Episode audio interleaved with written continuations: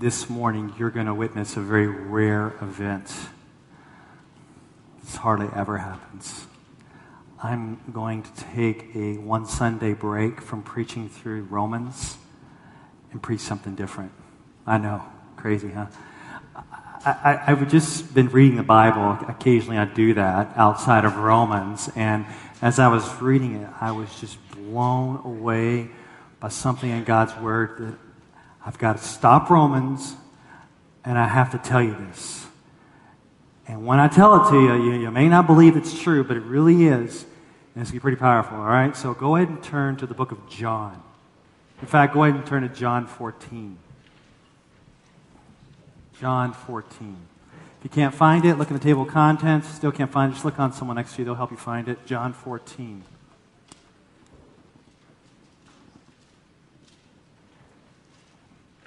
John 14, 13, 15, 16, 17.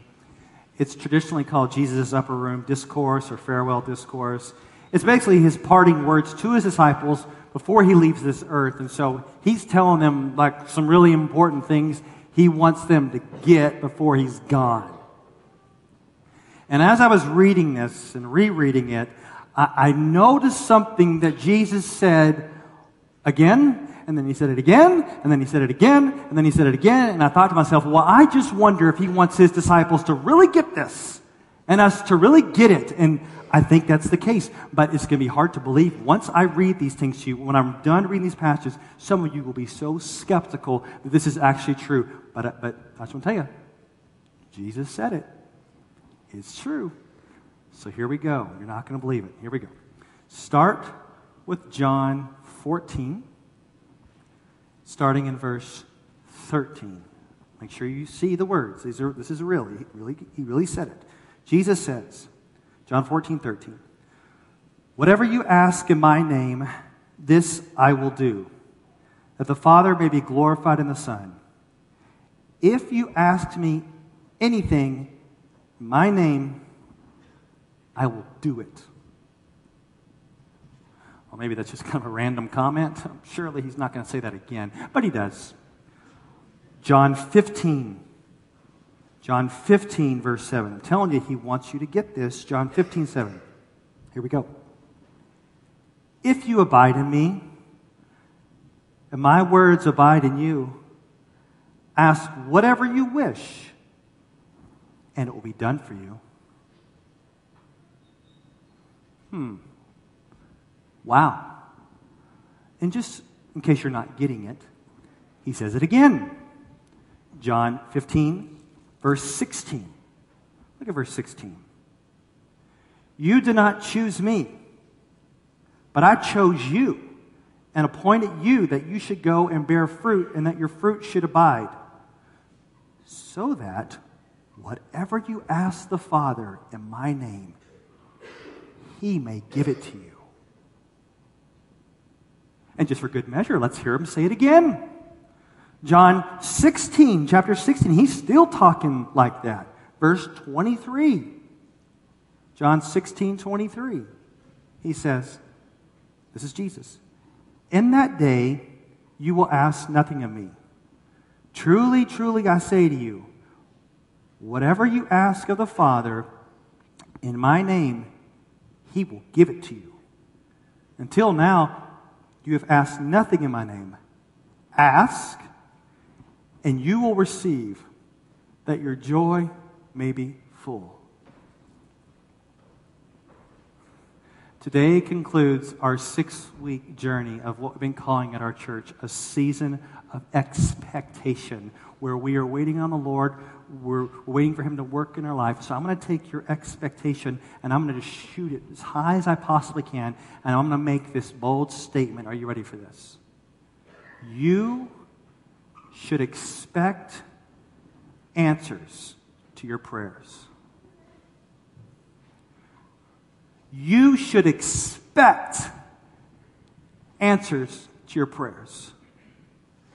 Jesus would have you expect answers to your prayers, or he wouldn't have said these things.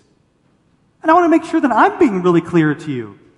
It, it kind of goes like this. So many times that we will pray something, and 99 times out of 100, God does not answer your prayer the way you prayed it, right? And you think, well, you know, it's still good that I prayed. I had communion with God. That's still a good thing, right?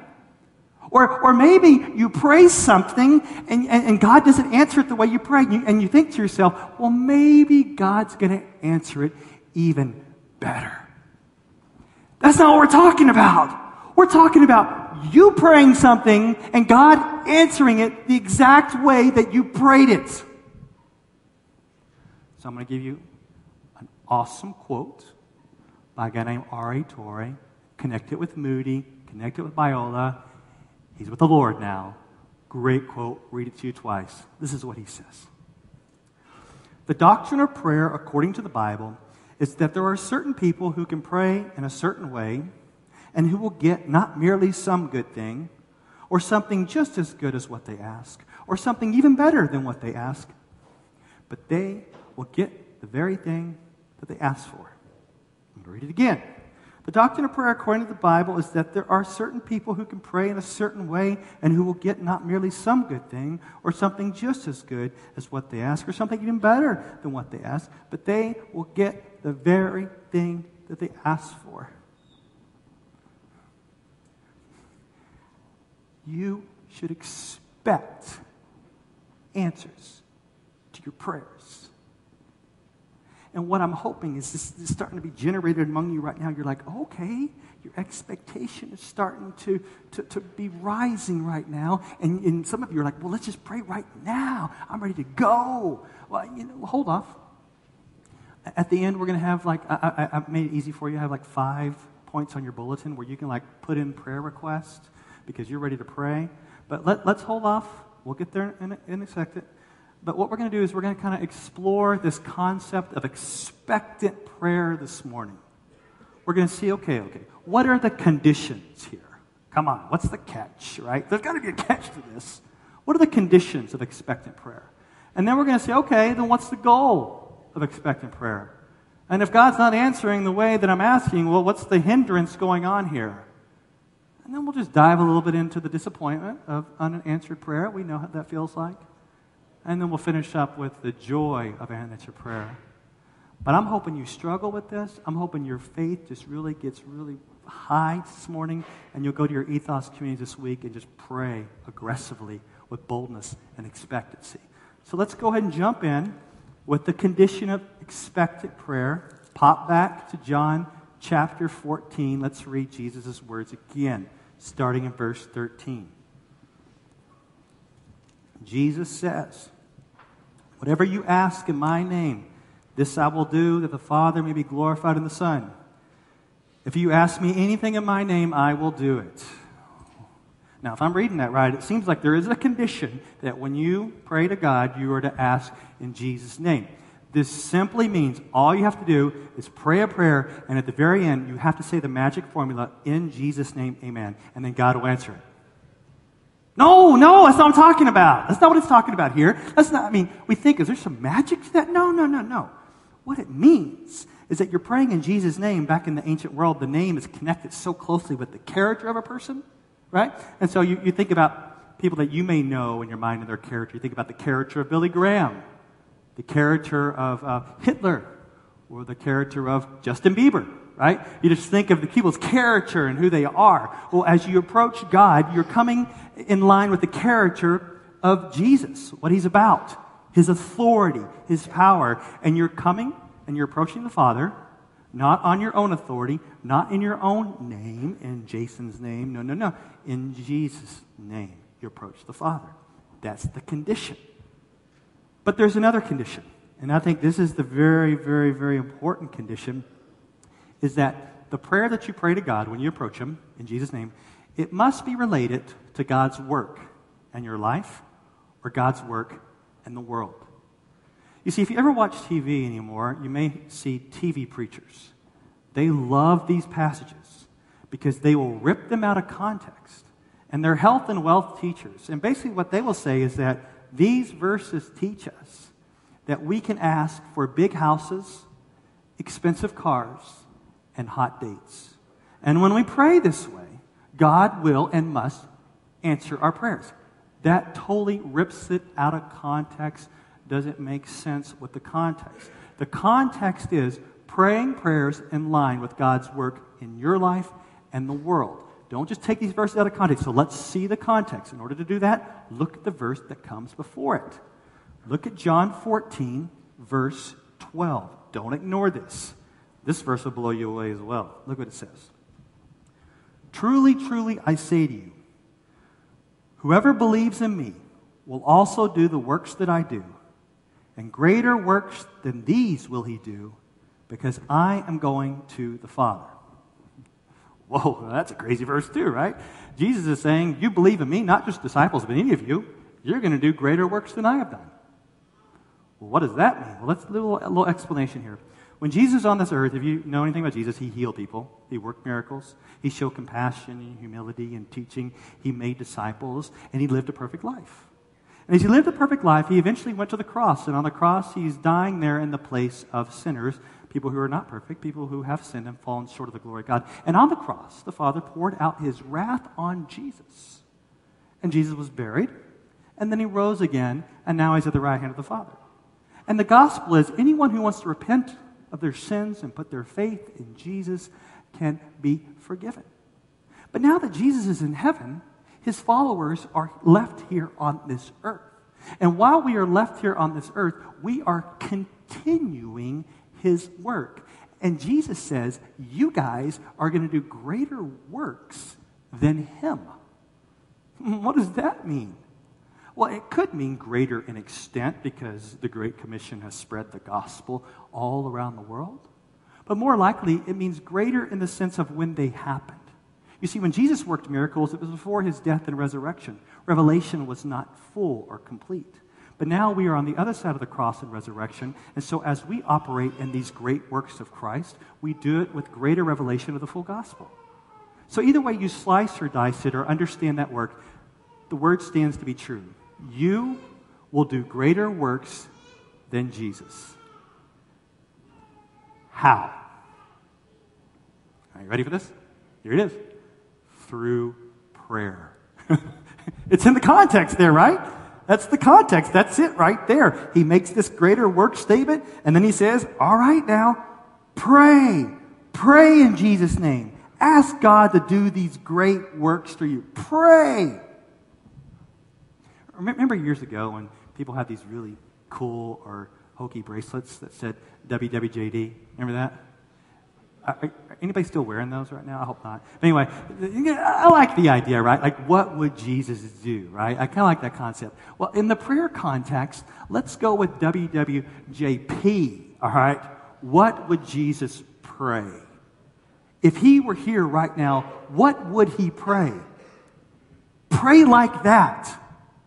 Because now he's at the right hand of the Father, and yet he still wants to work through his people, and he wants his people to pray so he can work through them, and his works will continue on this earth. And the Bible says that when you pray like this, God the Father is going to go, okay, here you go. Okay, here you go. Okay, here you go. Why? Because he wants this work to continue on this earth.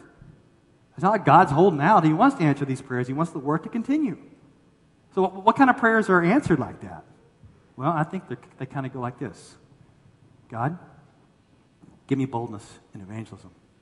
Father, in Jesus' name, um, give me an open door to share the gospel. And if you need to work a miracle here or there, if you need to cut someone to the heart, bring conversion, you do it. Because only you can save people. Or uh, perhaps, Lord, I'm going on a mission trip. I need some money. Please bring it in so I can go and share the gospel. Or if you're staying here, like, Lord, Lord give me some, some, some boldness to be generous with my money. Or, or prayers like, God, uh, help me to minister to those who are suffering. Give me patience with those who need to be discipled. Or, Lord, help me lead my family. Help me to represent you at work. There's a lot of prayers you can pray in line with Jesus' word and the works of the kingdom that are still happening now. And you know what? When you pray them, you should expect that God is going to answer them the way that you prayed them. That's what Jesus is saying. In line with his work in your life and the world. Now, I know some of you are still doubtful, and you may think, well, there's no way God wants to do that. But I'm going to try to prove to you that He's doing it. And of course, He's doing it for you and for your joy and all that. But God primarily answers your prayers for His glory. His glory is at stake right here. That's what Jesus says. The goal of expected prayer. Glory, look at it. Look at it. Verse 13 again. Whatever you ask in my name, this I will do, that the Father may be glorified in the Son. Would you not agree that when Jesus was on this earth, he did crazy miracles, crazy compassion, love? Would you not agree that Jesus brought the Father glory while he was on this earth? Yes, we all agree. But he still wants to bring the Father glory when you ask in his name right now. He's not, God's not holding out answering your prayers because he really wants to be glorified through answering your prayers in line with his work in your life and this world. He really does. This, this, is, a, this is a great transition to chapter 15 because I want to start praying like this. I don't know about you, I want to pray like this. Transition to chapter 15. More prayers like this, verse 7 and 8. Once again, the glory of God. He says, If you abide in me, and my words abide in you, ask whatever you wish, and it will be done for you. Look at verse 8. By this my Father is glorified, that you bear much fruit, and so prove to be my disciples. So it's in the context of fruit bearing again, good works in your life and in this world. That could be conversions of others. That could be love, joy, peace, and patience being manifest in your life. The idea is we pray, and these prayers are answered. And what happens? The Father is glorified. I, I don't want to see a show of hands, but my guess is if you're here right now, if you're a believer, if you are, you would like to have more of your prayers answered. And so you want to know, okay, how can I pray more along these lines, so my prayers will be answered. Well, the answer is, is very clear in verse 7. Look at it again. Verse 7. If you abide in me, and my words abide in you, ask whatever you wish, and it'll be done for you. So if we abide in Jesus through uh, what? Prayer, faith, obedience, not perfectly, but if we abide in him, and if his words abide in us, which means we're in the word, we're memorizing the word, we're thinking God's thoughts after him. So if we're abiding in Jesus, we're abiding in his word, it's, it's permeating our lives, and then we pray to the Father, boom, answers. And the Father is glorified. Are you praying like that? Are you praying these big, God centered, Bible saturated prayers? Or I, I mean, just hear what I'm saying here. I'm not going to dog on you too much. Or is most of your praying about, God, please help me pass this class? God, please help me buy a condo. God, please let my baby sleep through the night. Great prayers. If you ever had a baby who's not slept through the night, I'll drive you nuts. You have a hard class, you want to pass. You need to move somewhere, you need God to open a door. Not bad prayers. But too many times we limit our prayers to just things like this when God's like, come on, you can pray some big stuff, some movement in people's hearts and lives and conversions, and you get showing compassion and love. There's great things I want to do through you. I mean, see, I'm not dogging those prayers. Keep praying those, but expand your prayers where the word is so in you. It's like, man, I just want to pray some big prayers. And, and saying that those prayers will be answered in line with his will and God will be glorified. I know you're still skeptical. I see you. Because some of you are praying. God's not answering. God's not doing what you're asking. And so now we're going to move into some of the hindrances of prayer. And I'm not saying for sure, because I don't know your life, but uh, the number one hindrance of prayer is you is you. You think that you can just pray whatever you want and God should answer it, and it doesn't matter how you live. And I'm going to say this the way you live and the way you love is connected to whether God answers your prayer or not. The way you live and the way you love is connected to the way God answers your prayer. And I'm talking to men and women both, but in a moment here, I'm just going to be talking to men. So, men, pay attention. The way you live the way you love, is connected whether God answers your prayer. Once again, let's stay within the context. John, John 15, verse 16. Look at verse 16. John 15, 16. You did not choose me. Jesus speaking again. But I chose you and pointed you that you should go and bear fruit, and your fruit should abide, so that whatever you ask the Father in my name, he may give it to you. So far, so good. Nothing new there, right? Fruit bearing. You're like, yeah, I want to bear fruit, want to pray, pray, pray. So far, so good. Nothing good. Oh, let's look at the context. Once again, verse 17. Had to bring this in. These things I command you, so that you will love one another. Once again, the context is, here is fruit bearing and love. So your praying and your receiving is not disconnected from your loving and your living. Don't just pray these big honking prayers to God. I'm such a man of faith when you're not loving other people. The Apostle John picks up on this later on when he says in 1 John 3 22 and 23. It's a great verse to refer to later. But he says this in 1 John 3 22 and 23. He says, And whatever we ask, we receive from him. Same thing we've been saying. Because we keep his commandments and do what pleases him. And this is his commandment that we believe in the name of the Son, Jesus Christ, and love one another. Do you see it? Underline it. Love one another, just as he has commanded us. Answered prayer is connected with our faith in this verse and our love for other people. And this is where we address the men. Because the Apostle Peter picked up on this as well. He said basically this Men, you're not nice to your wives, God's not going to answer your prayer. Something like that. Let me read it to you. 1 Peter 3 7 says, Likewise, husbands, live with your wives in an understanding way, showing honor to the woman as the weaker vessel, since they are heirs with you of the grace of life, so that your prayers may not be hindered. Men, if you're harsh with your wives, God's not going to answer your prayers. And I think that most of you, I know you, I, I know some of you are harsh, you are, but most of you are not harsh to your wives. You're not. But you know what you do? You basically ignore your wife and you don't engage your wife. I mean, you're a good Christian and everything. You believe the Bible. You're like, I shouldn't be harsh with my wife. I'm just going to ignore her and not engage her. The Bible's pretty clear that if you want to ignore and not engage your wife, then God will ignore your prayers and not engage with you on your prayers. Why? Because the way we live and the way we love is connected with our prayers.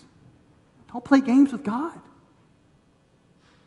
And I'm just going to stay on this subject for a moment. I'll move on from the guys. I'm going to talk to all of us. That if you think well, God, why are you not answering prayers? I mean, I know some of you are really mad at God right now because He's not answering your prayers. You were so mad at Him. God, why won't you answer our prayers? You're more mad at God answering your prayers than you are mad about the habitual sin in your life. I mean, the Bible's very clear. In, in, in Old Testament, Psalm 66 18, it's, the psalmist says, If I had cherished sin in my heart, the Lord would not have listened. So once again, you can be praying these big old honking prayers for God to move, and you're ignoring this big old honking sin in your life. Some of you pray, you're just full of faith, like, God, let me just lead 20 people to Christ and, and lead 20 Bible studies and give away 20% of my income, all for your glory, God, when you should be praying, Lord, there is some stuff in my life that I have been ignoring. Bring me to brokenness and to repentance because the way you live and the way you love is connected with your prayers being answered. Not, I mean, I'm not talking about being perfect. But quit ignoring stuff and quit being harsh with people. It's connected with your prayers. First Peter adds to that. He says, For the eyes of the Lord are on the righteous, and his ears are open to their prayer. The face of the Lord is against those who do evil. Once again, we're not perfect.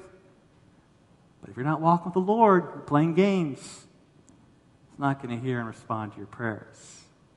Now, this is difficult. This is difficult because I know some of you are not having your prayers answered, and right now you're thinking, oh man, it's because of my sin, and yet you can't put your finger on anything. You're like, I don't know. There's some mystery. And so I think it's very important to talk about the experience that we all have of this, this disappointment with unanswered prayer. We've all had it. We've prayed things, didn't happen. What are you doing, God? And you're disappointed, right? So we got to talk about that. We can't, we can't ignore that. Because you, you have one person who prays, Lord, I can serve you better if I get married. Please let me get married. And they get married. And another person prays basically the same prayer, and then God doesn't answer the prayer. Uh, this last week I read, uh, one woman said this way She said, My hands are bloodied from banging on the door of heaven asking for a husband. She's well into her 40s and she's still not married. Why is God not answering that prayer? And for those of you who are involved in international adoption, you may kind of know the scene here. Uh, recently, uh, thousands of people have been praying for the country of Ethiopia because they were you know, kind of close to shutting down. No more adoptions. People were praying and fasting, Lord, keep it open. And boom, God kept it open. Praise God.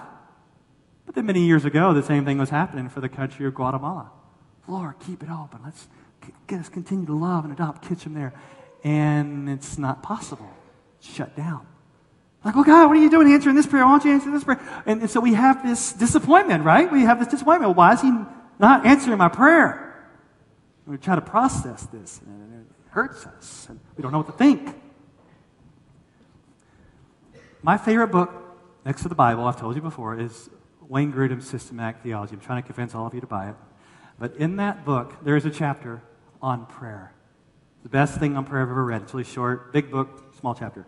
And, in there, he says that let's talk about processing unanswered prayer or a disappointment when prayers don't go your way. So I'm just going to share boom, boom, boom, some quick things for you. Number one, processing unanswered prayer. Number one, well, maybe God's timing is not there.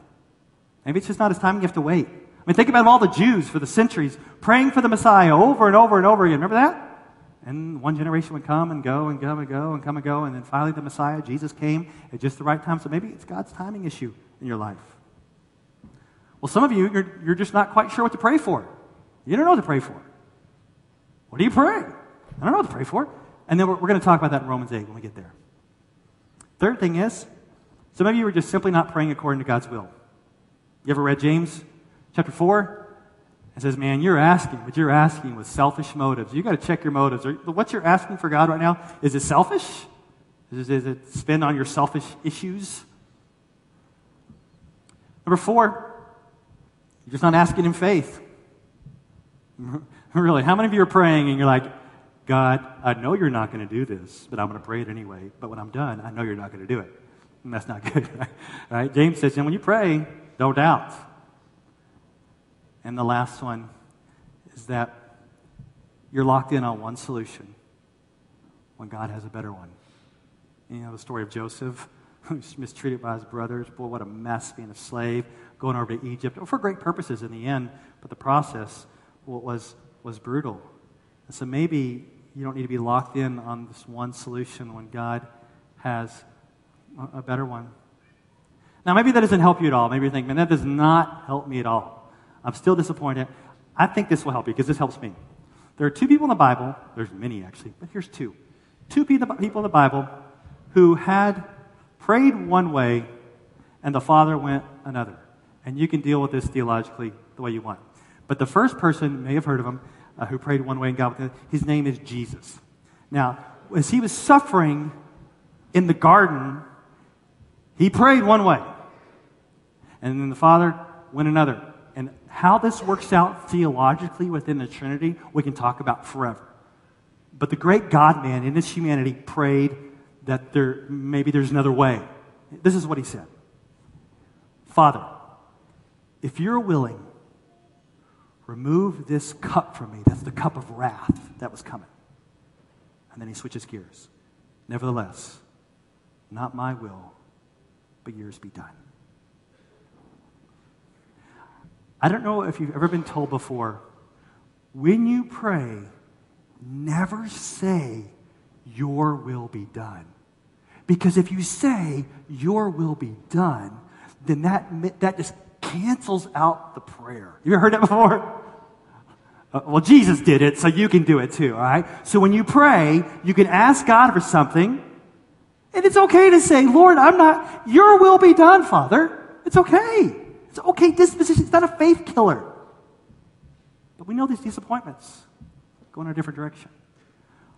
There's another guy. Let me tell you about this guy. He prayed something Not just once, not just twice, but three times for pain and suffering to be removed in his life. It's, his name's the Apostle Paul. He had like a thorn in his flesh, which is, we don't know what that is, something painful in his life. And so he, it went something like this God, this hurts. Please take it away. He still has it. Okay. Father, take this thorn away. This is painful. Get rid of this. Still has it. Okay.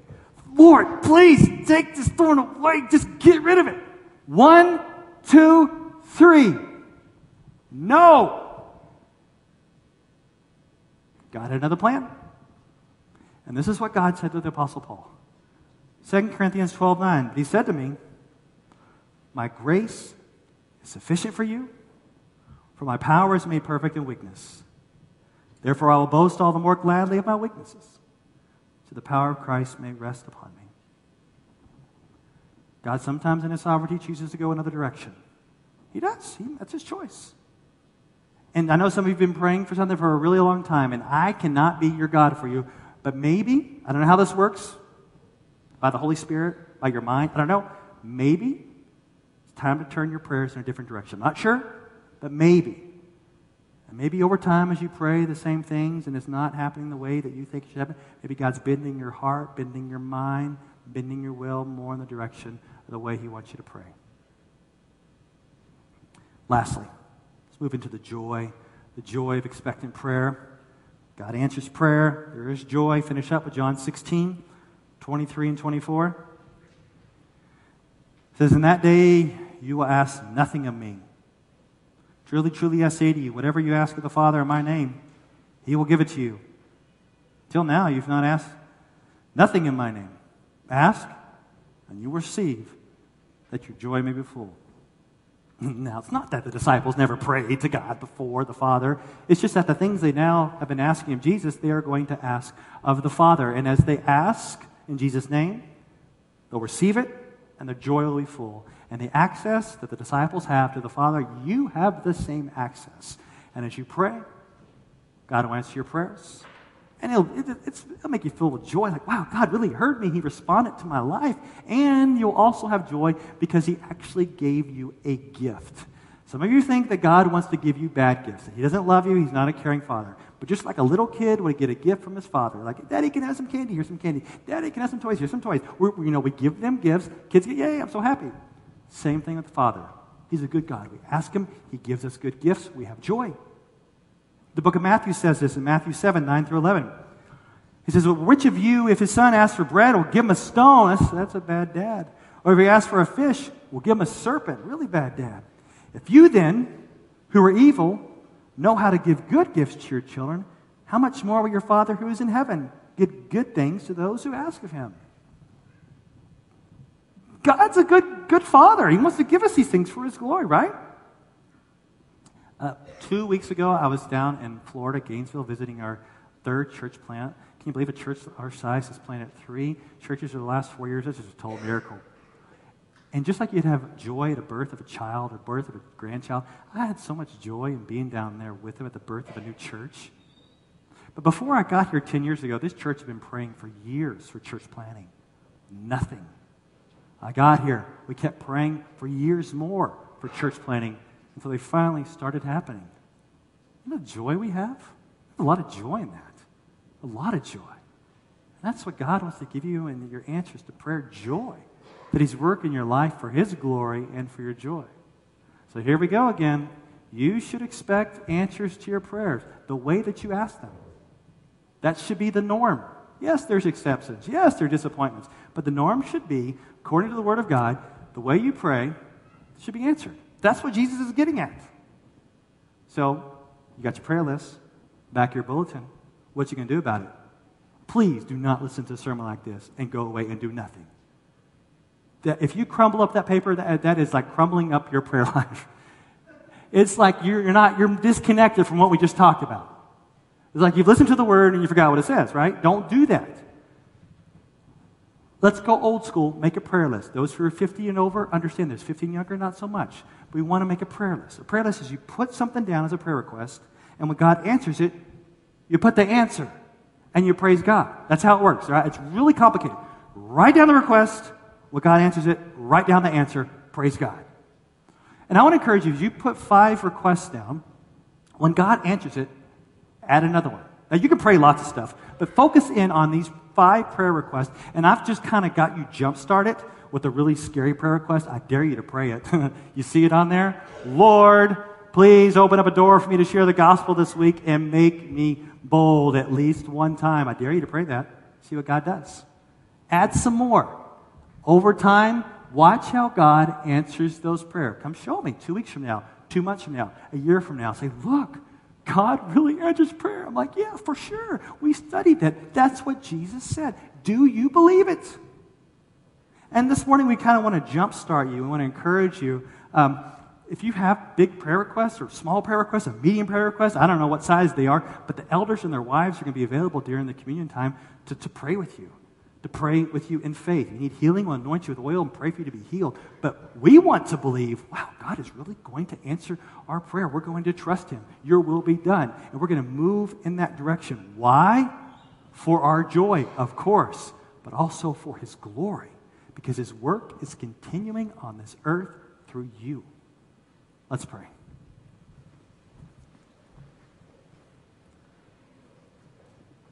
Father, where we have doubts right now, I just ask that you would remove those. Where we have disappointments, may we take those to you. May we really believe that you want to answer the prayers the way we pray them in line with your word. And where we have sin that's habitual in our life, that's unrepentant, may we quit playing games with you and, and just confess now and move on. And if there's husbands in here who've been treating their wives harshly or even worse, ignoring them, bring them to repentance. Whether there's secret sin, bring it out. May we just be open before you and honest before you and pray in faith, expectantly, as you are trying to tell us, Jesus. And we believe it. All for your glory. Amen.